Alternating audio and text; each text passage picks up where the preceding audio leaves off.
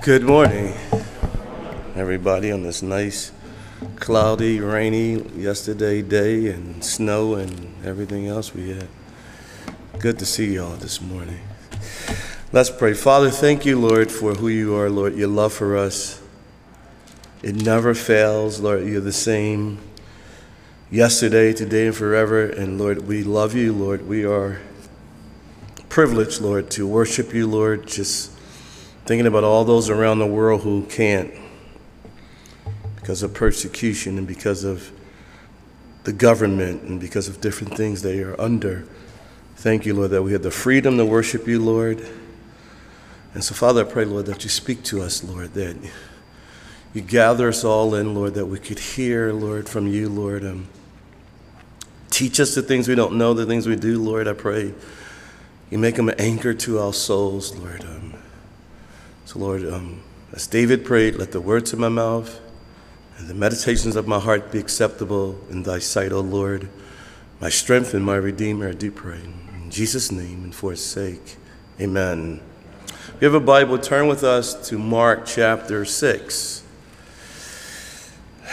Verse 53, we'll finish this chapter finally today, Lord willing. It says, When they had crossed over, they came to the land of Gennesaret and anchored there.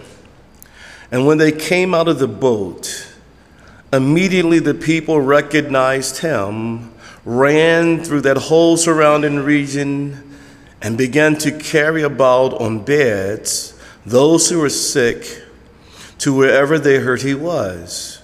Wherever he entered into villages, cities, or the country, they laid the sick in the marketplaces and begged him that they might just touch the hem of his garment. And as many as touched him were made well. You know, we went through this. Matthew Gospel records this. Matthew chapter 14. Uh, I didn't do much on it then. I got last week. I wanted to finish this whole chapter, but I, I couldn't. You know, so this week we want to close out the rest of this chapter. And it seems like at this point that the disciples, they didn't get much rest. It seems like they didn't get much rest because this day was a day that they would never forget. Remember when Jesus fed the 5,000?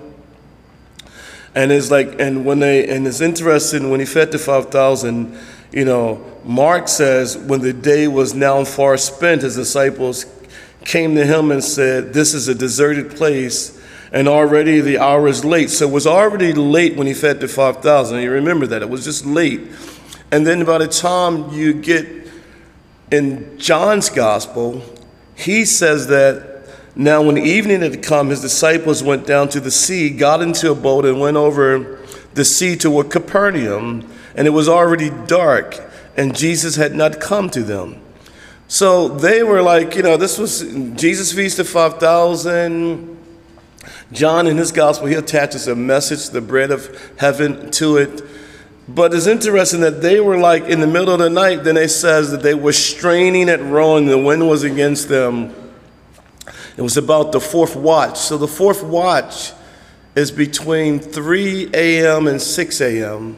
So it's dark at night, you know, they rowing and, and, you know, they're in the middle of the sea. And Jesus sent them over there. He commanded that they would go to the other side. And then he comes in and walking in the water. They saw, they thought they saw ghosts. Peter gets out of the boat, said, Lord, if it's you, Lord, bid me to come to you. Peter comes and he actually walks on water for a little, for a little while. Jesus No, Peter, why did you doubt? And Peter starts sinking. Jesus grabs him, pulls him up, and because Peter says, Save me, and the Lord grabs him, pulls him up, and the two of them entered the boat. Now, that's an interesting phrase because they went into the boat. When Peter and Jesus enters this boat, John tells us they willingly received him into the boat with Peter, was with him. Immediately, the boat was at the land where they were going. So now they started like an overnight, and then it's like it's going to mid morning. And when Jesus gets on the boat, wherever they were trying to get to, they end up at that location. So this was all started at when they fed the 5,000. So this is a long day. You know, these guys probably worn out. I don't know if you've ever been worn out serving the Lord, like you just, just want to come home and go to sleep. You Somebody said, How's everything? How was the outreach? I don't know. you know. And so here, when we get to the end of this chapter in Mark, it seems like basically they were up all night long to some degree. And then it says, when they, the disciples and Jesus, had crossed over, verse 53, they came to the land of Gennesaret. You know, it, Gennesaret, which means garden of riches or garden of the prince, in the Hebrew is called um, Gennesar. It, it, it's almost like Gennesaret it wasn't really a city, it was more like a district.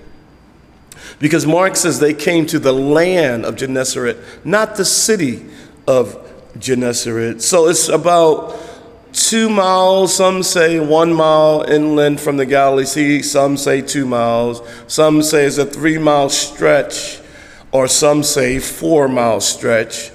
But it's between Capernaum and Tiberias and it was a land that was rich in soil. You know, Josephus says that the land of Gennesaret was watered with a very excellent spring, which the inhabitants of the place called, you know, you know, called Capernaum. They loved this particular area, and, and it had trees. It was noted for its it's almost loomy soil. If you know anything about soil, loamy soil, because loamy soil is a little bit different than just any old soil because loamy soil is sort of like it's made up like three different groups. You know, you got salt, you got silt, silt was made up like rocks and minerals and so forth, and you have clay soils, and they all kind of mix together. You know when it's loamy soil because you can grab it and make a ball, and then you can just push through it, and then the ball just fall apart.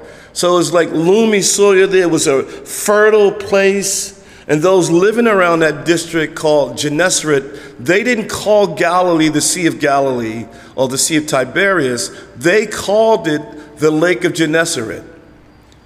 You know, they didn't call it the Galilee Sea. They would call it the Lake of Gennesaret as, as Luke writes in, in Luke chapter 5, verse 1. He calls it the Lake of Gennesaret.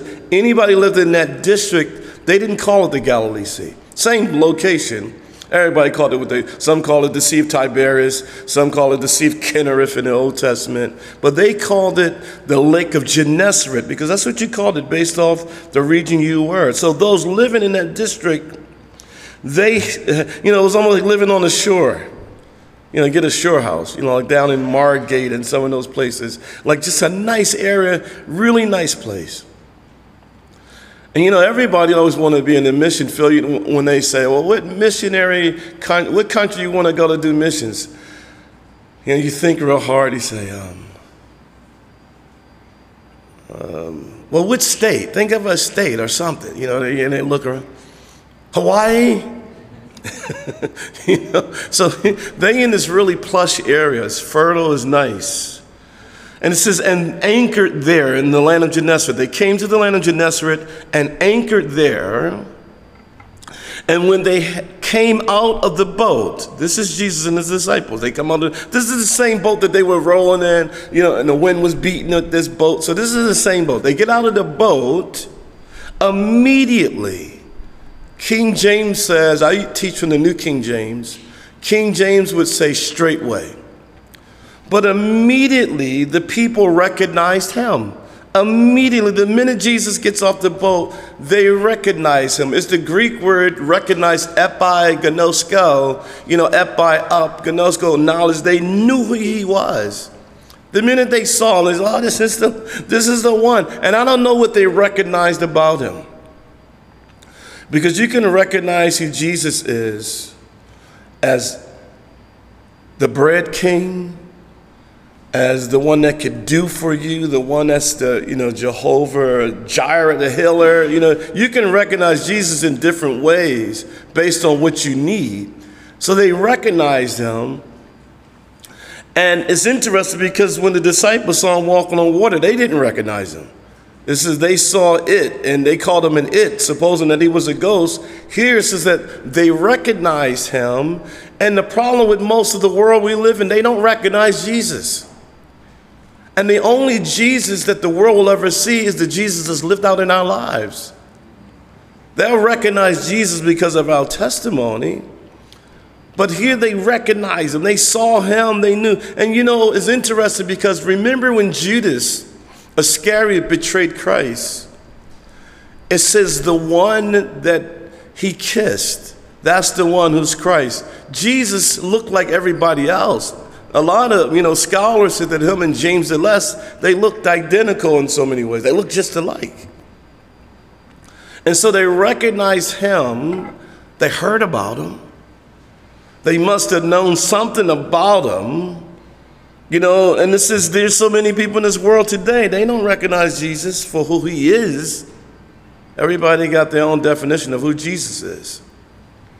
You know, that's why when you read the Gospel of John, he talks about I am the bread of life. I am the door. I am the good shepherd. I, you know, John 8 says I am, you know, and he goes on through the, the I ams, the seven I ams. Some say eight, but seven I ams. So Jesus was recognized here. And in, in our own lives, sometimes we don't recognize Jesus. Sometimes we don't recognize that Jesus is doing something in our lives.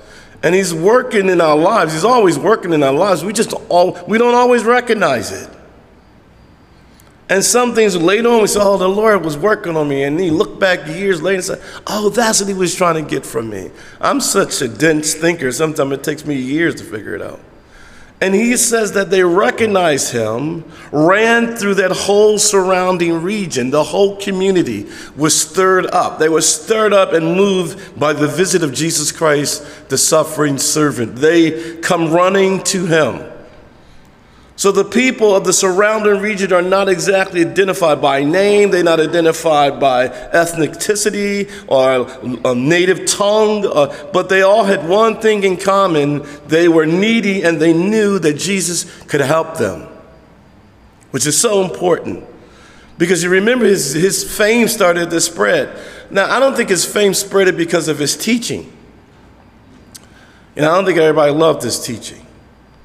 And if you've been teaching the Bible for a long time of any years, I've been teaching them over 25 years. I don't think everybody like a person's teaching. They might like the person more than they like their teaching.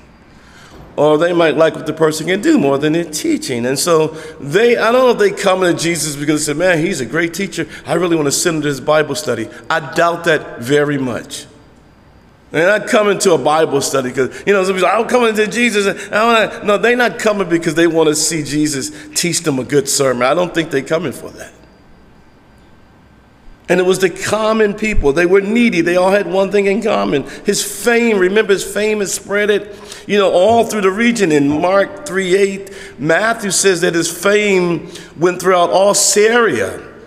And they brought to him all sick people who were afflicted with various diseases and torments, and those who were demon possessed, epileptics and paralytics, and, and he healed them all. You know, and he was like, could you imagine? This is the multitudes were thronging him. And you could the, early to remember the woman with the issues of blood. You know, the multitudes were thronging him, and the crowds, and and people saying, "Jesus, over here, help him! Oh, my brother can't see, help me!" And it, could you imagine it? Help us, Jesus. Oh, my Uncle Joe can't walk, or my aunt can't talk. And he's just touching people and people. And they didn't talk for years. And then they say, Hey, Jesus. And they all jumping back. Wow. You know, and just imagine just the almost the dynamics of all this going on. And it says that they ran through all the whole surrounding region and began to carry about on beds those who were sick to whoever they heard he was, those who were sick. You know, NIV says they had mats.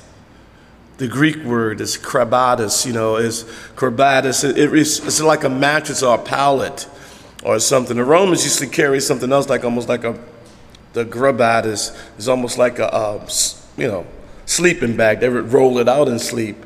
And it was made like this little bed they would carry. It's the same bed that the man in the pool of Bethesda in John chapter 5, in verses 8 through 11, that Jesus, take up your bed and walk. The same kind of bed. They carrying people on beds. Y'all don't know a lot about that because we don't, nobody carrying nobody around on beds. You know, because they carrying them, you got a couple of guys, maybe two, one in the front, while two, one, everybody got a four guys, everybody got a corner.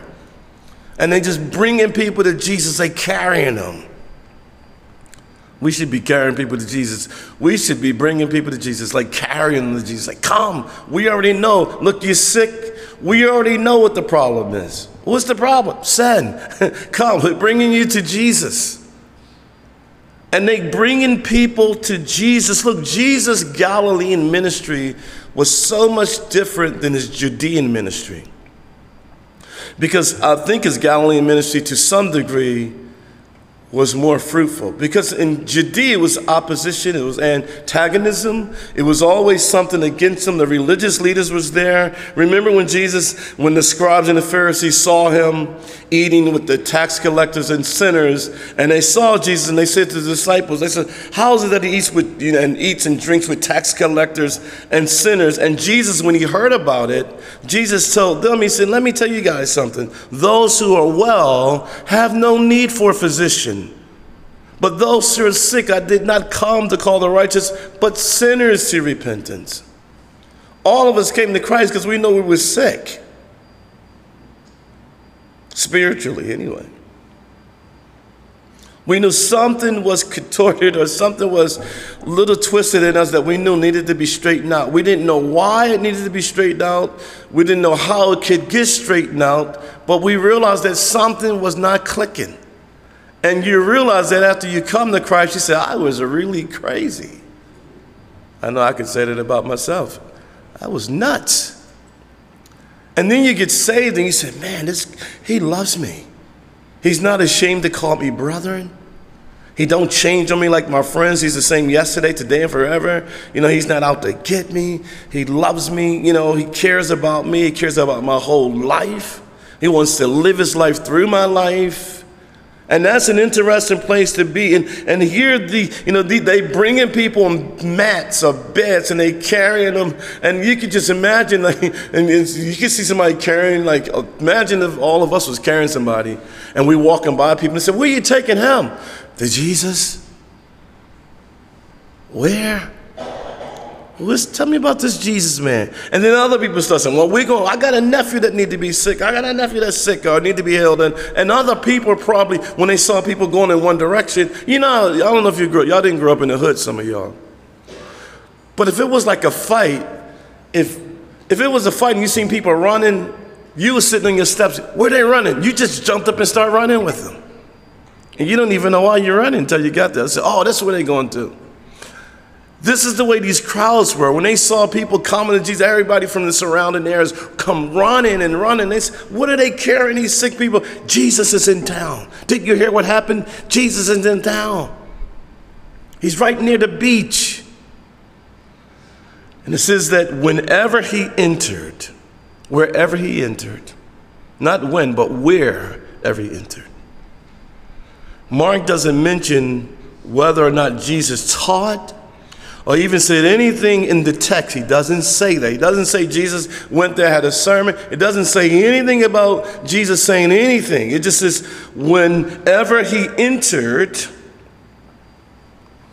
into villages, cities, or the country, you know, inner city, suburban, urban, Jesus loves everybody. Well, I live out in the country. I don't, you know, God told me one time, I live out in the way out in the boondocks, man. I don't even know how to share Christ out here with anybody. I said, You'll run across somebody that's a sinner. Into villages, cities, or the country, and they laid the sick in the marketplace, the agora. This is the open assembly. It means assembly, almost a place of assembly where people would just open space and begged, they beseeched or implored him that he might just touch, that they might just touch the hem, notice, of his garment. Isn't that interesting? Look at that and pay close attention to this verse. Look, that they might just touch the hem of his garment. Did the woman in Mark chapter 5 some scholars said that she was from Caesarea. I don't know. Some say that her name was Veronica. I don't know that neither. I just read a lot of different stuff, and that's what they said her name was. Just for case sake, if her name was Veronica. Did Veronica go everywhere telling people, look, I'm going to tell you something. I had an issue of blood for 12 years. I went to Dr. Him and Dr. Her. Instead of growing better, I grew worse. I spent all that I had. And I came up with a plan in Mark chapter 5, verse 27 through 29. I came up with a plan. If I only could touch the hem of his garment, I would be made well. The writer Mark who writes that, how would he know that unless the woman told him? Somewhere he found out that this woman said, This is how I thought about my infirmity. Jesus, if I can just touch the hem of his garment, I'll be made well. How did they know that?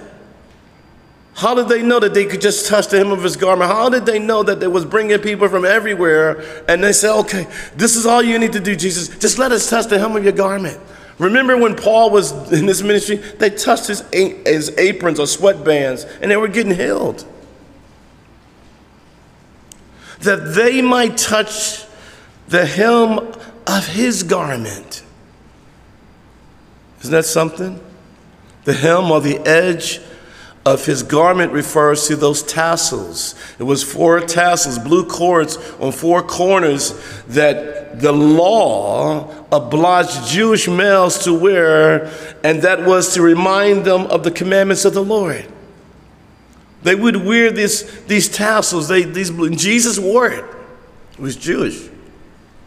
You know, in the book of Numbers, it's interesting what it says. You don't have to turn to this, I'll read it for you. It says, Again, the Lord spoke to Moses, saying, Speak to the children of Israel, tell them to make tassels on the corners of their garments throughout their generations, and to put a blue thread in the tassels of the corners, and you shall have the tassel, that you may look upon it and remember all the commandments of the Lord and do them, and that you may not follow the harlotry to which your, which your own heart and your own eyes are inclined, and that you may remember and do all my commandments and be holy for your God. I am the Lord your God who brought you out of the land of Egypt to be your God. I am the Lord God. You know, Deuteronomy 22 12, it says that you shall make tassels on the four corners of the clothing with which you cover yourself. It was no power in no tassels. The power was in the one who wore the tassels. Because you can have all the blue you want to have on at the bottom of your robes or your outer garments and live sinful. But here they met the perfect one, the Messiah, the Holy One of Israel, Jesus Christ, Lord of Lords, King of Kings, the one who was and who is and who is to come. They met him, and he comes to this land, this region, this district. He walks on the scene and they realized that no, this is not no, because the Pharisees wore these tassels. Religious people wore these tassels.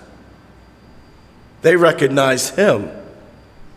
They recognize him. When you recognize him, that's when your life changes. When you recognize who Jesus is, that's when your life really changes. And even after you become a Christian, when you recognize who Jesus is, that's when your life becomes fruitful. That's when your life becomes more about him and less about ourselves. And as they recognize him, they said, if we can just touch the hem of his garment, the kraspedon, you know, we can just grab hold of that And how many people not they not grabbing hold of Jesus no more? They say, oh, I know I love the Lord. I'm saved. I love the Lord. I, I, I love the Lord, and uh, but I don't go to church no more. You know, we hear that all the time out in the streets. I don't, I don't, I don't read the Bible. I, the Bible is written by man. I don't really believe it. You know, I don't believe all of it no more. And you know, so is the dictionary written by man. You believe that, don't you? Or the thesaurus and newspaper. You even believe lies, you know. And it's, I don't, I don't, you know. And and here, these people said, look, they didn't have any alternative. If you're crippled, blind, maimed, lame, and you knew that Jesus was your only means of healing, you didn't have an alternative. And especially if he was a leper, because nobody can cleanse leprosy except the Lord. And you can imagine people coming from everywhere with all kind of problems. They come to the Lord. Look, if you got problems today, let me tell you something. He can fix those problems. Amen? He could fix your problems. Like, like people say, I'll get fi- I'm going to figure it out. I don't have to figure it out. Well, I'm going to try to understand what's going on. I don't have to understand. The Bible says, lean not towards your own understanding in all thy ways. Acknowledge him, and he will direct your paths. And we try to figure it all out. These people weren't trying to figure out nothing. They said, get me to Jesus. they said, what's your theology? Get me to Jesus. That's it. And I can just touch the hem of his garment. And notice what it says in the other part of this verse.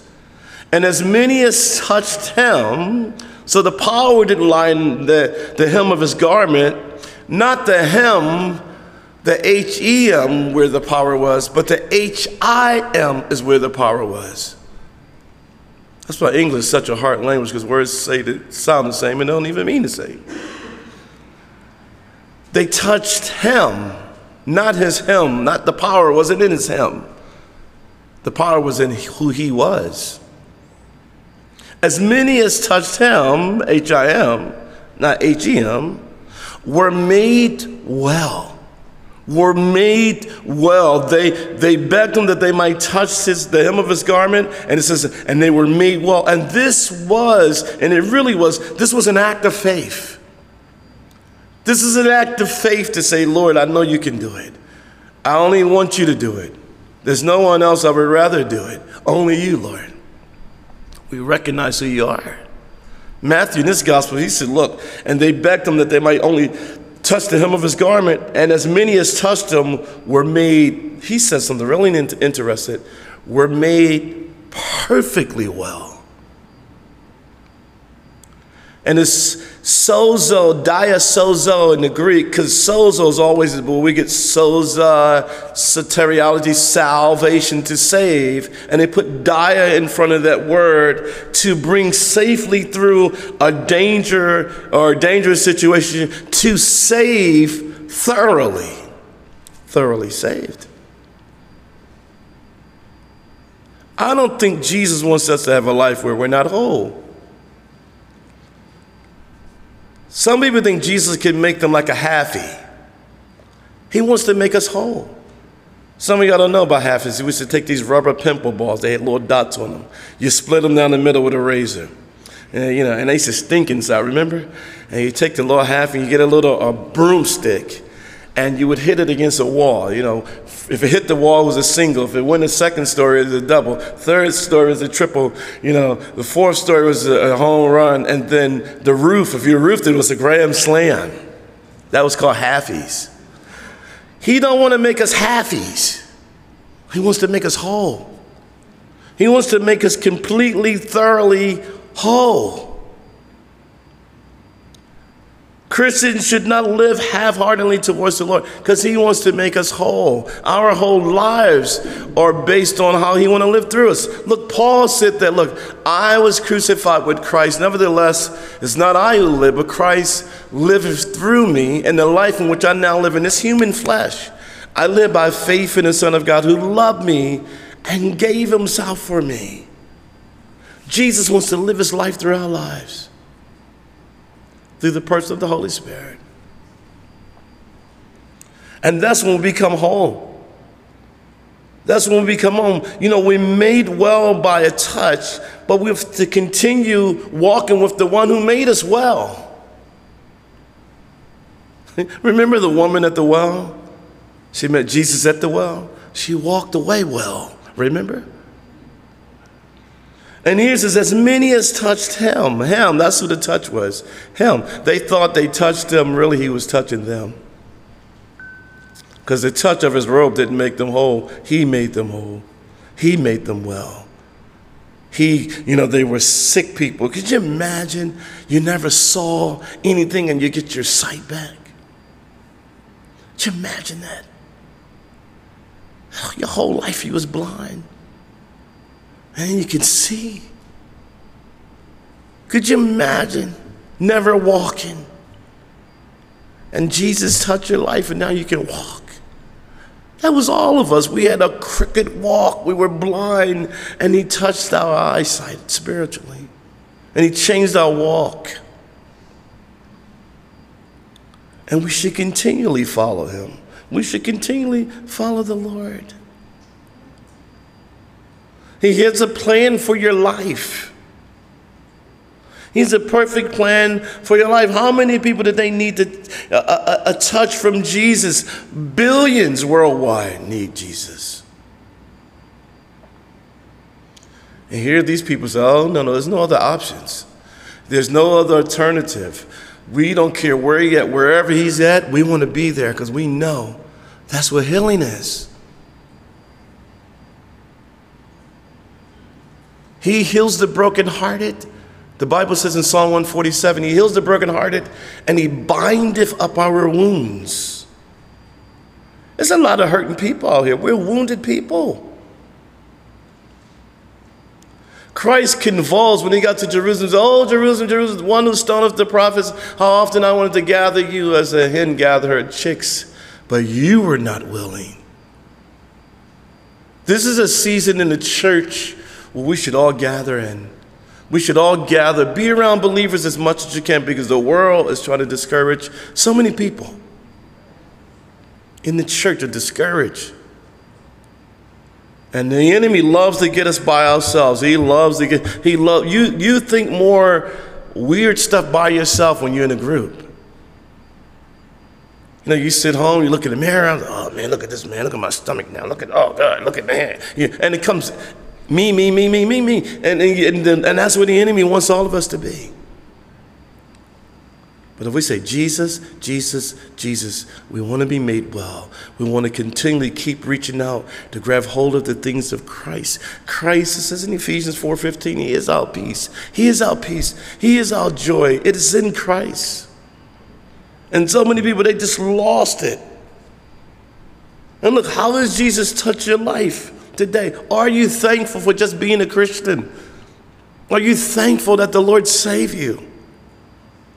If you stay in that area of thankfulness, you can't believe He healed you. You'd be like, man, thank you, Lord. And, and I know I'm a professional complainer at times, you know. It says, do all things without murmuring and complaining. I blow that every week, I'm sure. And some of y'all probably do too. No, I don't think none of y'all complain, but I'm just saying me, just in case. But I know He's working on the inside. Even though that outward man is perishing, the inward man is being renewed day by day. And it says, We're made well. they touched this hem of his, could you imagine, touching the hem of his garment? Well. Which doctor did you go to? Well, his name was um, Dr. Jehovah Rapha. Where's his office? Where did he live? Well, he, he came down from heaven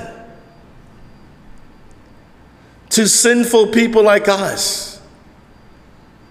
And the Son of Man has come to seek and to save that which was lost. And God made him who knew no sin to become sin for us, that we might become the righteousness of God in him. He makes us well. He makes us well. If you're struggling today, look. You need a dose of Jesus again. Remember when you first got saved? And how you just believed everything. He's real. And you almost thought he was always talking just to you. You know, I hear him talking to me. You know, you're just kind of like, uh, some of us superstitious, but not all of us. Superstitious, but not all of it.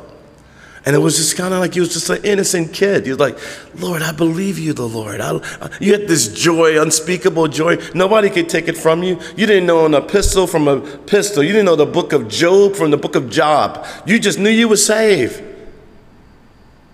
And you was looking for Jesus in every little teeny thing that existed in your life. Don't lose that as a Christian. Don't lose that. Don't lose the place where He made you well. Nobody can take that from you. Nobody can take that from you. Nobody. And I know the Lord loves me. Look, I don't know if you know He loves you. Jesus loves you. The Bible says Christ died on the cross for sinners. Paul said he was the chief of sinners. But he says he died. Jesus died on the cross. Was buried on the third day, he rose from the dead. That's good news. And this is, and this Jesus, as the apostles watch him ascend into heaven, this is this Jesus is coming back in like manner. And we'll come back with him and rule and reign for a thousand years. And all out through eternity, it says, in the ages to come. Ephesians 2 7, it says, in the ages to come. We'll learn about him in the ages to come. We'll never be able to comprehend everything about who he is. It'll take eternity. And here he comes in human flesh, walk among sinful men, and they recognize him and they recognize him. Look, don't lose your ability to recognize Jesus Christ. Don't say, Oh, I'm really lonely, you don't understand. No, that's not what the Bible says. He says, I'll never leave you nor forsake you. You got to recognize that. I'm really broken up, but things are just ready to fall. He won't, he won't break a bruised reed nor blow out a quenching flax. He won't do those things. But I know one thing he can do he can make us whole. Amen? Amen. Let's stand up as we pray. Father, we thank you, Lord, for your word. We thank you for your love for us. We thank you for your kindness towards us, Lord. There's not one thing, Lord, in this whole entire world you want more than us being in fellowship and communion with you, Lord. You love us. You love us being with you, you love us around you. So encourage our hearts this morning, Lord, that you have a plan for us. You're not done with us, Lord. Lord, when you said that it was finished, you didn't say that you were finished with us because you care for us, Lord. Pray for that broken person here today, too, Lord. The one that's ready to throw in the towel and say, What's the use, Lord, Father? Pray, Lord, you encourage their heart to run with diligence, to trust you with their whole life, Lord. To realize, Lord, that you are with us. That's your name, Emmanuel, God with us. And so, Father, I pray for that person, Lord. That as their life, Lord, looks like it's hopeless, but not in you, Christ. We have hope, a living hope. And we also have a hope reserved for us in heaven. So, Father, I pray for that person, Lord Jesus. Let them leave this door knowing that you're with them. You raised up a whole family, the body of Christ, that we can bear one another burdens and so fulfill the law of Christ. And so, Lord, we love you. We honor you. We pray for you. We pray in your holy name, Jesus. Amen.